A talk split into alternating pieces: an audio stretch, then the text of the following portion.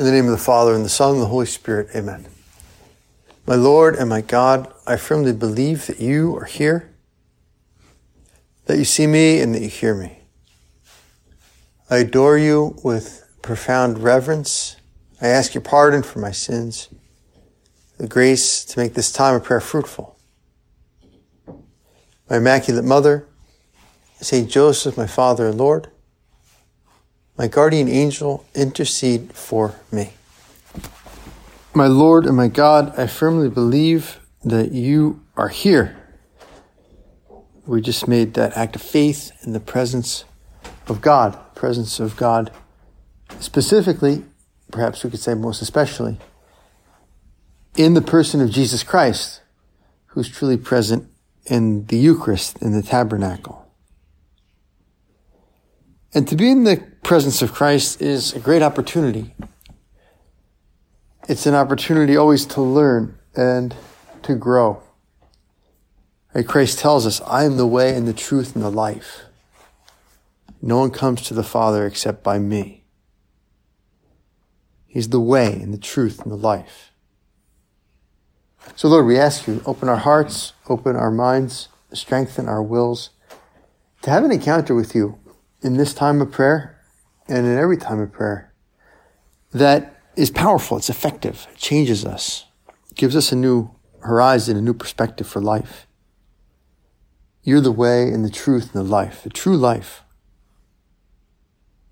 St. John Paul II often used to say, quoting a passage from Vatican II, that Christ reveals man to man himself. Christ reveals man to man himself. Christ, the new Adam, in the very revelation of the mystery of the Father and of his love, fully reveals man to himself and brings to light his most high calling. What does that mean? It means he teaches us how to be human. And in your case, and in my case, he teaches us how to be men, right? We need models. Human beings need models. And if you look at someone and their character and you ask, why is he the way he is? Well, you learn a lot by looking at their models. The people who were examples to them. This is why, you know, people end up generally being like their parents. And thank God, if we have good fathers, it's a great advantage in life. You have someone to look up to who you can model yourself after. Otherwise, it's difficult. Right? You have, and all sorts of people are just scrambling to find models. And so, you know, why are there so many influencers? Because people are lost. It's like, oh, how should I be? Let's go on TikTok or Insta and find an influencer to tell me how to be. That's pathetic. And so we're not lost, right? We're not lost. We have parents, we have role models, and we have Jesus Christ, teach us how to be a man. Learn from me, Jesus says, learn from me. He puts himself forward as an example. Love one another as I have loved you. And I think it's good, you know, that we look in the gospel, we see what was Jesus like almost at your age? And in the ancient world, Jesus at 12 years old, which we'll see him in this passage, was a lot more mature than you are now. The Jews make their bar mitzvah at the age of 13. And that's like coming into maturity, manhood. Now it's mostly symbolic, but that back then it was real. You were expected to be a man, take on responsibility at the age of 13. And so when we see in the gospel our Lord at the age of 12, it's instructive, not just for 12 year olds, but from 12 to 22 or whatever. You see what he was like. His parents went to Jerusalem every year at the feast of the Passover, and when he was 12 years old, they went up according to custom. And when the feast was ended, as they were returning, the boy Jesus stayed behind in Jerusalem. His parents did not know it, but supposing him to be in the company, they went a day's journey, and they sought him among their kinsfolk and acquaintances. And when they did not find him, they returned to Jerusalem seeking him. After three days, they found him in the temple, sitting among the teachers, listening to them and asking them questions. And all who heard him were amazed at his understanding and his answers. So we see here initiative, right? Our Lord, obviously, this is part of the mystery of God's relationship with Mary and Joseph and Jesus' relationship with Mary and Joseph. I'm not telling you that you should bug out on your parents and run away for three days and have them look for you. But you should have some initiative. Right? You shouldn't just do merely what you're told and then with the rest of your time do whatever you feel like doing. You should have initiative to do good things. You should take responsibility for your education, your culture, and your moral life. You can help more people already than you think. And when they saw him, they were astonished. And his mother said to him, Son, why have you treated us so? Behold, your father and I have been looking for you anxiously. And he said to them, How is it that you sought me? Did you not know that I must be in my father's house? And father's house is one translation, but apparently the Greek word is broader than that. It's more like in my father's business, right? Or concerned with my father's things. And so we see in the gospel, right, our Lord, as a young man, taking life seriously. And we know from other passages in the gospel that it's not like our Lord didn't have fun or know how to enjoy himself. He knows the, the games the kids play in the marketplace. People call him a glutton and a drunkard because he actually went to parties and ate and drank. And so our Lord wasn't you know, a goody two shoes who never had fun and was not joyful. But he was also aware, and even from a young age, that his life had a purpose, right? He's a mission. And that that was the central thing that gave unity and meaning to our, our Lord's life. My food is to do the will of my Father who sent me. Right? The kind of bread and butter of our Lord's character was that, right? Doing God's will, taking it seriously, being responsible, serving, loving God and others. Didn't you know I should be about my father's business? And I think this is an important way to realize, Lord, that you're revealing to us what it means to be a man. To be a man is to be helpful, it's to be useful, it's to be of service. It's to be dependable. But we're not here for fun. We're not here just to pass the years away, just getting by, entertaining ourselves, doing the least work possible. And Jesus wasn't there either. He's there to contribute to his Father's work, the work of redemption and the work of salvation and the work of saving people from sin and hell, giving meaning to life.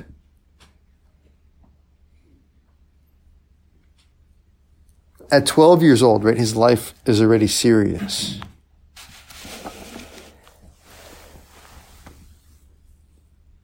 And why? Well, because, you know, when you're seven, here's the thing. When you're seven, you can go to confession. Why can you go to confession when you're seven? Because you have the use of reason. You know the difference between right and wrong. Now, when you're 12 or 13, why did they say, okay, now you're a man? Well, because now you can actually, with your body, do something, right? So you have a mind that, that works more or less, and now your body can actually help or contribute. And so that means you're capable of being helpful, you're capable of being useful, and, and knowing what you're doing and knowing why you're doing it, and then with your body connected to your mind, you can actually do something. You can help. You do something serious.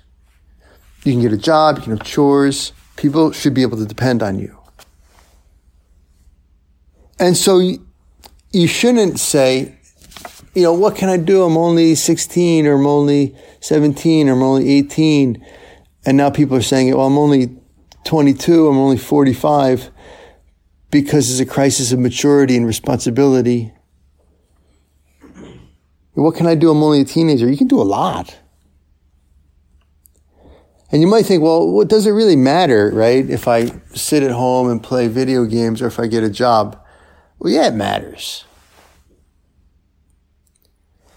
Because what you don't do, what you don't take care of, someone else will have to do or take care of.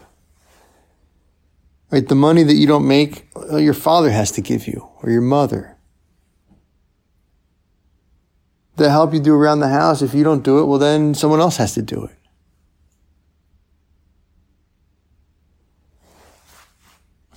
And you, and and beyond that, right? I mean, I don't know. You can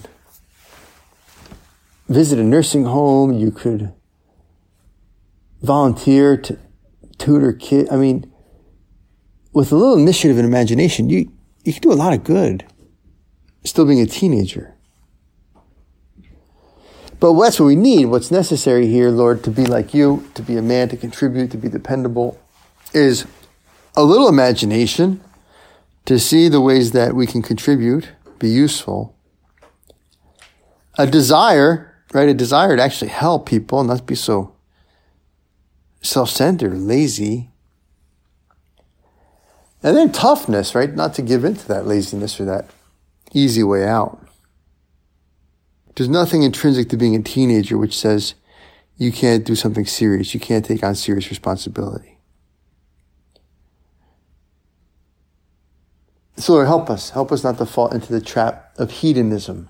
Right? Sometimes when people say hedonism, you might think, oh, that's someone who's like, you know, 800 pounds because they eat at McDonald's every day because they can't control themselves, or you know, that's someone who uh, you know is on drugs because they just love getting high, or that's someone who's like addicted to sex, or you know, that's a hedonist. They're like, ah, they're crazy with pleasure. They're addicted. Ah, no, hedonism is, you know, it can be much more subtle than that. Hedonism is like that the driving motive in my life is something that gratifies me. And so what I'm really looking forward to, or what I really base, you know, plan my day around, or what I really kind of, you know, motivates me is the next thing that's pleasing to me. Pleasing to my senses, pleasing to my imagination, pleasing to my ego, right? That's somehow self-gratifying. And this is a huge danger because it'll keep you, you know, it'll keep you super immature. That's what a, that's what a, that's what a baby is. And this is why people never grow up because your parents are afraid that you're going to like, your parents are afraid that you're going to rebel and end up as total losers. And so what they do is they try to keep, they try to keep you like entertained. Like, oh, let's make sure he doesn't go totally off the edge. So yeah, play this for eight hours and not 10 hours. Or, oh, he really likes, you know, Coca Cola. So let's make sure he has plenty of that. At least he's not, you know, out there impregnating girls. Right? And so, yeah, your parents are probably all very good. These are parents in general these days. So they're afraid, you know, they have to work too much. and so the kid is there swiping the large screen TV at the age of two months. right? And so his whole life is based on like, huh, what's the next ice cream? What's the next? And then that just gets more and more mature.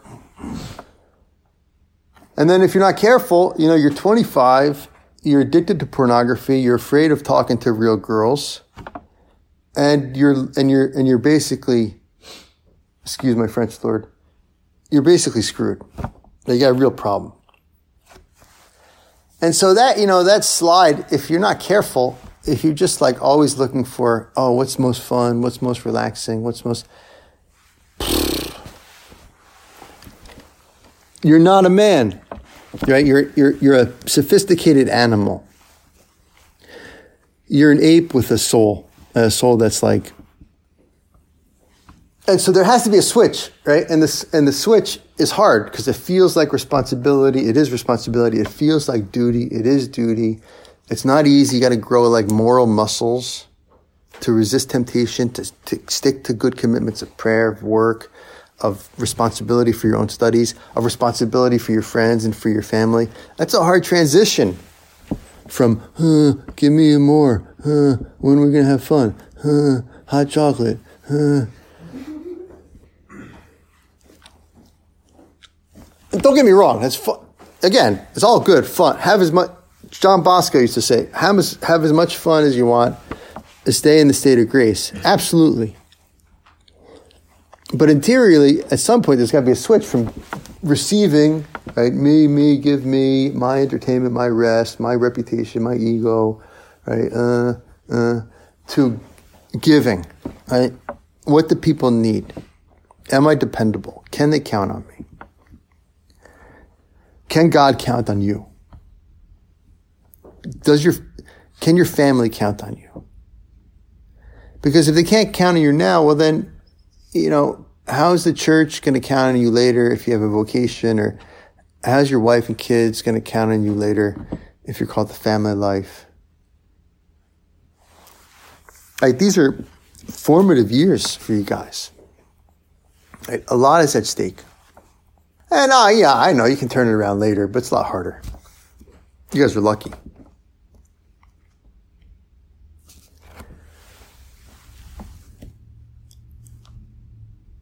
Lord, keep us from boredom. Right? Idleness is the devil's workshop. It's an old saying. St. Josemaria said, it seems like the devil's just waiting for the first idle moment, right, to try to get us off track. And if we're bored, you know, we got, if we're bored, it's because we want to be bored. Why are you bored? Is it because there's nothing to do? Really? Is that right? There's not, you can't think of anything that's worth doing? I mean, really? There's always something to do. Right? You just gotta be honest with yourself is that, you know, you just don't want to do that. There's plenty of good stuff to do and we don't we don't do it, and therefore we're bored. We don't want to do it because we don't like it, or because it's too hard, or because we don't care enough. Like being bored comes from being self-centered. Being bored actually comes from being boring. If you're bored, it's because you're. It, it also means you're a boring person because you don't have interest because you don't have friends, because you don't you don't have initiative. If you're bored, it's your fault. Hey, I'm bored. But at least you could pray for people. You know, there's people in Mexico who are getting their heads cut off by cartels because of bored teenagers in the United States who create this huge market for drugs. Right? Now, maybe you play Fortnite or, I don't know, binge watch YouTube to cure your boredom and you don't do drugs.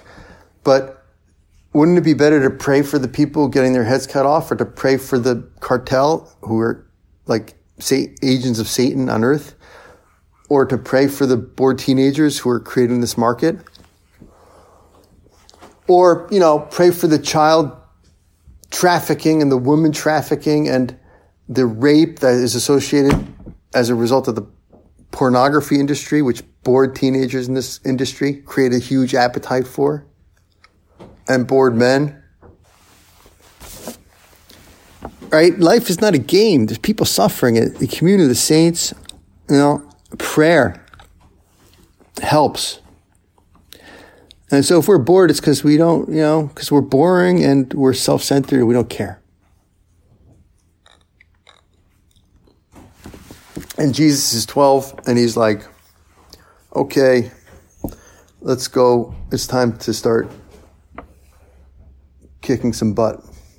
Didn't you know I have to be about my father's business? Yeah, I'm a man on a mission. And that mission is ours, Lord. Thank you so much for, for calling us to be Christians. Because if we're aware of it, right, we realize that so much is at stake, right? My, we have to wake up we have to wake up. Original sin causes us to turn in ourselves. You know, we're always worried about ourselves, we're always thinking about ourselves, we're all concerned with ourselves. And baptism and the call to charity is like waking up out of a coma. This is real life. God loves me. Other people are lovable. I have these powers and I have, I have this ability to enjoy things and to be with people and to have friendships and enjoy creation, to love people, love God. Right? We wake up with, with holiness. The problem too is that now we have original sin plus like the matrix, right? TikTok, YouTube, Netflix. It's like, you know, whatever you want to, you know, all that stuff. Okay, fine. In, in moderation, fine. But it just feeds on our, it, it, it feeds on what's already there, right? This turning interiorly to ourselves, this like desire just to take it easy and be entertained. And it exacerbates it. That we live in these little worlds. And so to wake up now to, to life, to responsibility, to friendship, to helping people, to, to spreading the faith, right? Helping people to get to heaven is a little bit harder than it was when there was just like a cow in your backyard, you know, and there was like a, there was a church and there was a cow. Maybe there was like one girl in the village and you knew you were going to marry her from the time you were like six, so it wasn't like a big deal.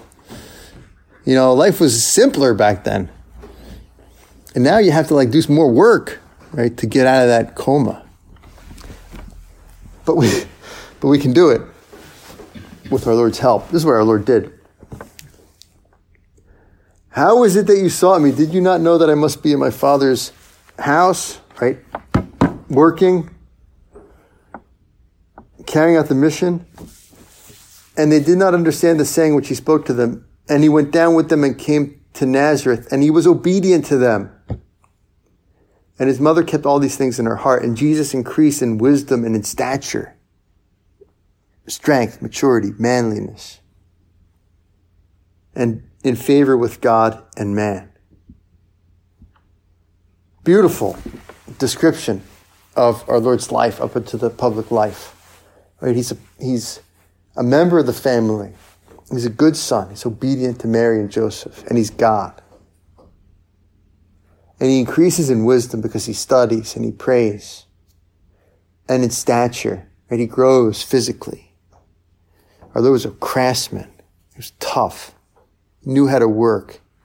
He knew how to work with his hands. He knew how to run the business. He was tough, practical. And at the same time, the Word of God, super wise. Lord, help us to do this, to flourish as men. The glory of God is man fully alive, St. Irenaeus said. The glory of God is man fully alive. Lord, help us to be fully alive because we pattern our life on you, that we have meaning in our life and we have some self control we give ourselves, we take on responsibility, we have initiative, we know how to pray. We don't, you know, we know how to enjoy things, we like good things, but we don't become slaves to them. Right? We don't live this hedonistic life. We, we reject that. Our Lady, our Mother, you are our Mother. Help us to be good sons of God the Father and good brothers of Jesus Christ. I thank you, my God, for the good resolutions, affections, and inspirations which you have communicated to me in this meditation. I ask your help to put them into effect. My Immaculate Mother, Saint Joseph, my Father and Lord, my guardian angel, intercede for me.